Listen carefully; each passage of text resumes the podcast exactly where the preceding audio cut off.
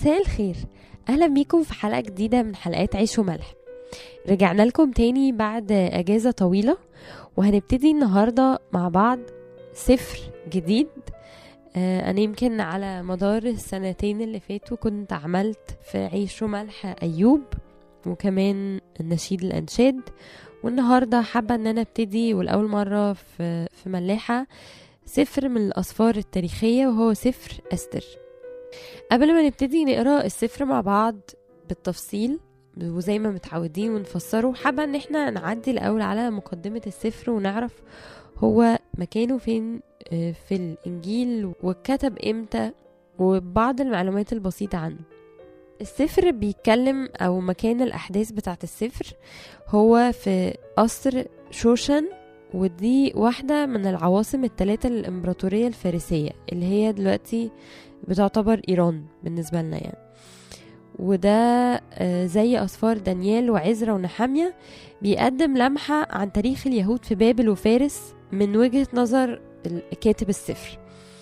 الفكرة إنه السفر ده اتكتب وكان فيه جزء من اليهود رجع خلاص أورشليم بعد نهاية السبي وكان في جزء لسه رفض إنه يرجع أو قرر إن هو يكمل حياته في مدينة السبي.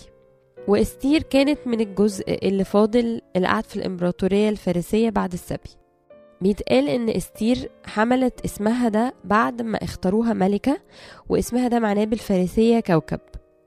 بس اسمها العبري هو هداسا وده اسم شجرة شكلها حلو يعني المفروض إستير آه، بيتقال إن هي من سبط بنيامين. المؤرخين يعني بيقولوا إن هي من سبط بنيامين وإن هي اتولدت في أرض السبي واتبناها مردخاي ابن عمها وهو اللي رباها في مدينة شوشن عاصمة فارس. بالنسبة لكاتب السفر في رأيين في ناس بتقول إنه كاتب السفر هو عزرا وفي ناس بتقول إنه كاتب السفر هو مردخاي نفسه. كمان في ناس بتعترض على طريقة كتابة السفر إنه السفر ما فيهوش أي ذكر خالص لربنا.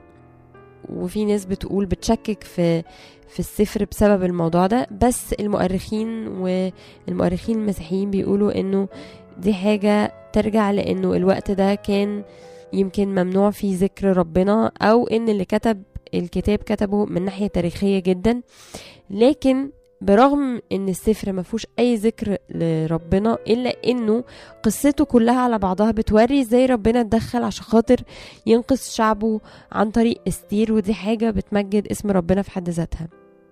في حاجة اسمها تتمة السفر ودي اتكتبت في الترجمة السبعينية وجاية كلها متلخصة ومحطوطة في آخر السفر. في آراء بتقول إنه التتمة دي كانت أصلا جزء من السفر وكانت محطوطة جواه والتتمة دي مليانة صلوات ومذكور فيها ربنا ومذكور فيها أستير وهي بتصلي ومردخاي وهو بيصلي. ففي آراء بتقول إن التتمة دي اتجمعت كلها على بعضها واتحطت في جزء بعيد وإن الجزء الأولاني اتكتب بطريقة تاريخية سردية عشان خاطر يعرف يتداول بطريقة أسهل في الوقت ده لأنه كان ما ينفعش إنه يتم تداول أي ورق فيه ذكر اسم ربنا. في النهاية سفر أستر هو معترف بيه وكان موجود جزء من التوراة.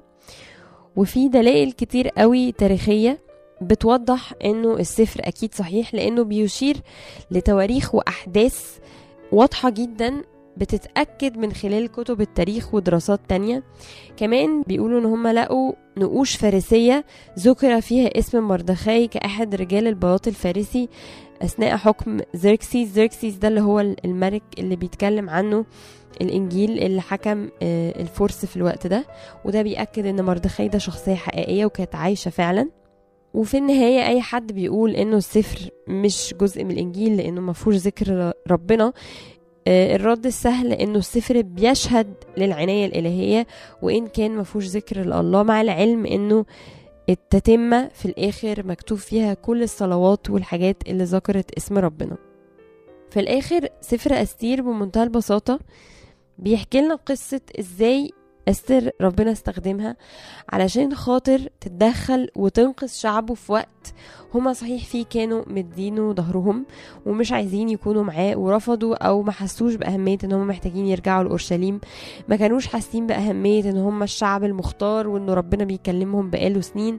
نسيوا كل ده وانخرطوا في إن هم يعيشوا في وسط عبدة الأوثان ومش عايزين يرجعوا أورشليم تاني. فده وقت الشعب كان مدي فيه ظهره لربنا. بس السفر بيحكي وبيوري إزاي ربنا استخدم استير علشان خاطر تتشفع وتخلص وتصلي عن الشعب ده عشان ربنا ينقذه وفي الآخر يرجعوا تاني يعيشوا في أورشليم.